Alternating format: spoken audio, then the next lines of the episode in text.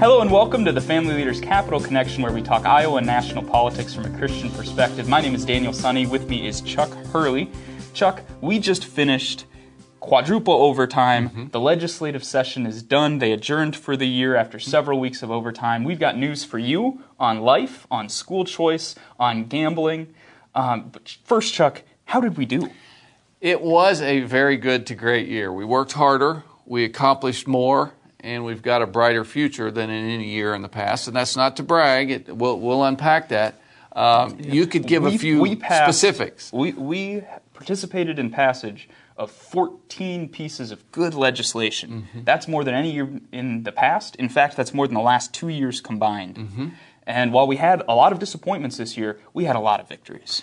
Yeah, and those disappointments are that we didn't get the ball in the end zone on school choice and religious liberty, but we got them farther down the field than we've mm-hmm. ever gotten them. And we have a bright future. We have the best recruiting class that I've ever seen in 32 years, and that recruiting class is pro school mm-hmm. choice for the most part and and I think we'll be pro religious liberty. And, and, let's talk a little bit about some of those bills mm-hmm. that we helped pass mm-hmm. this year. First, um, three good life bills in the last two days of session. Um, yeah. Monday, uh, the Moms Bill, which we've talked to you a lot about, finally went through the legislature as part of the HHS budget, and we're really excited for how that program is going to affirm life and help mothers and families in the state of Iowa. Yeah, uh, many other states have done this, and now Iowa's on board. It's really a, a new day. It's a bright new day for helping um, pregnancy resource centers.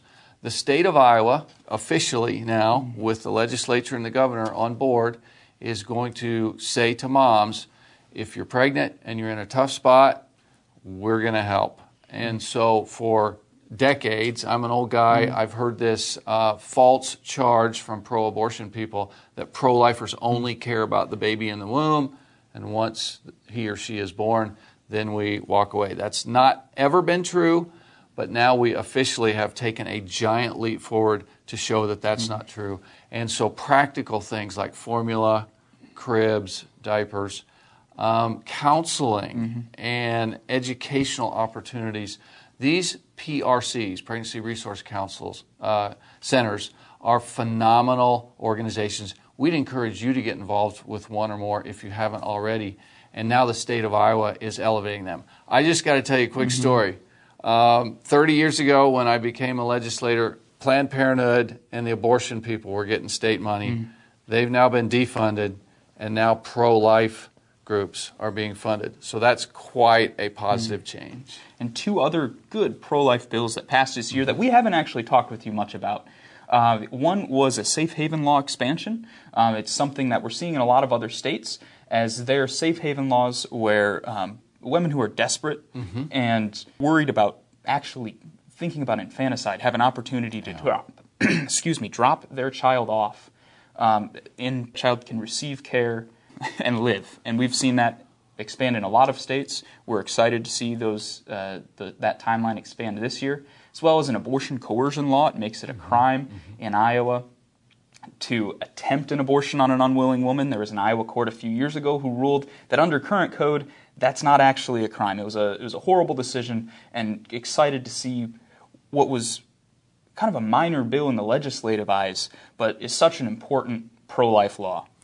Yeah, these are really dark, hard things yeah. to talk about. Um, men, in, in, this case, forcing girls or women into abortion, uh, women who are so, or girls who are so desperate that they might, mm. you know, do something terrible to their child. And so, while it's uh, it's it's very hard to even talk about, we did we're able to testify mm. and help get these bills passed, and these bills will save lives. Mm-hmm. We also have some great news on school choice. While we are disappointed that the governor's education bill did not pass at the very last minute. The second to last bill passed mm-hmm. late Tuesday evening. Mm-hmm. Uh, was an open enrollment change that's going to help parents right now. It. Yeah, um, we have talked about the Lynn Marr situation where mm-hmm. parents are being intentionally cut out by the school board and the school administrators from knowing what's going on with their child. Uh, that was really an outrage. Uh, the sting operation that showed that schools in Iowa were intentionally disobeying uh, the law that was passed last year. And, and news this week about our drag show in Ankeny And- at the and- Ankeny Public High School. Yeah, just just some really bad stuff. And so parents who find out about this stuff now can move their child from one uh, government-funded school to another government-funded school. We'd prefer that that would be opened up to much more options than that.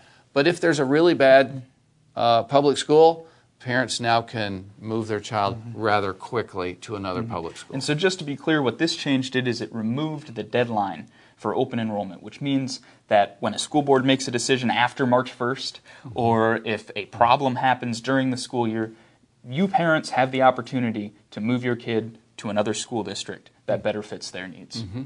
And we should also talk about the Save Girls Sports Bill. It's another education related bill. Yeah. And it's one, it was three months ago now, I believe it passed, so we almost forget about it, but what a win this year. Yeah, if um, some of you are probably at the Capitol for a rather uh, huge, excited bill signing ceremony. The governor was surrounded by female athletes, mostly from high school. Uh, one of our best friends, Ainsley Erzen, testified, as did some other girls. Really, really were brave and stood up to, frankly, what's what's kind of a a, a nasty opposition that uh, is okay with biological males taking uh, awards and wins away from biological girls. But because common sense reigned, and we've got a great governor, and uh, a couple of the moderates in the House Republican caucus relented, we were able to get Save Girls Sports passed. And so, uh, in Iowa at least, and now about 15 other states, I think, um, girls won't be threatened by biological males taking over their uh, place on the podium. And what great leadership by Governor Reynolds, Yes. moving that bill quickly. Yes. It, it was, a, it- like Chuck said, it was an amazing bill signing. Um, Representative Wheeler did a lot of work in the House. It was, it was such a great bill early in session, Mm-hmm. and we shouldn't forget about it. That's right. And there's one more win that you may not have heard about. It happened again last minute. A gambling moratorium Mm-hmm. preventing casino new casinos from opening in Iowa. Mm-hmm. And and specifically as you know Chuck, this blocks a casino from opening in Cedar Rapids. Yeah, the gambling industry is predatory in our view. It's uh, rapacious. It grows, it grows, it grows. And historically, it just takes over until there's a major scandal and it implodes. And then 50 years later, it creeps back in. So we're kind of at the apex here in Iowa. We've had this growth, growth, growth. But thankfully, through Daniel's good work and uh, several other fellow lobbyists who were concerned about this, right at the last minute, um, the legislature said, nope, we've had enough of uh, casinos opening in Iowa. So hopefully that'll save a few people from losing their farm, lo- losing their bank account. Uh, Suicides, divorces, embezzlements all skyrocket when gambling comes into a, a, an area. So hopefully we'll save a few families through this.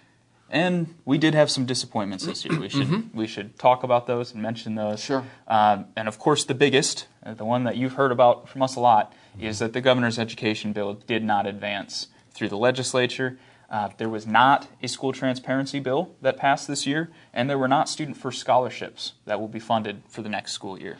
Yeah, and so um, in talking with the leaders in the House and the Senate and with the governor numerous times, uh, I was told that the House was at one point within, quote, one or two votes, Wow. unquote, of passing this. So very disappointed that we didn't get over the hump.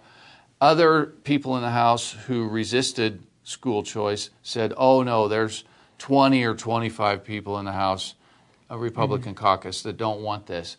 Well, some of those were getting ready to come on board. And so, very close. Um, I would like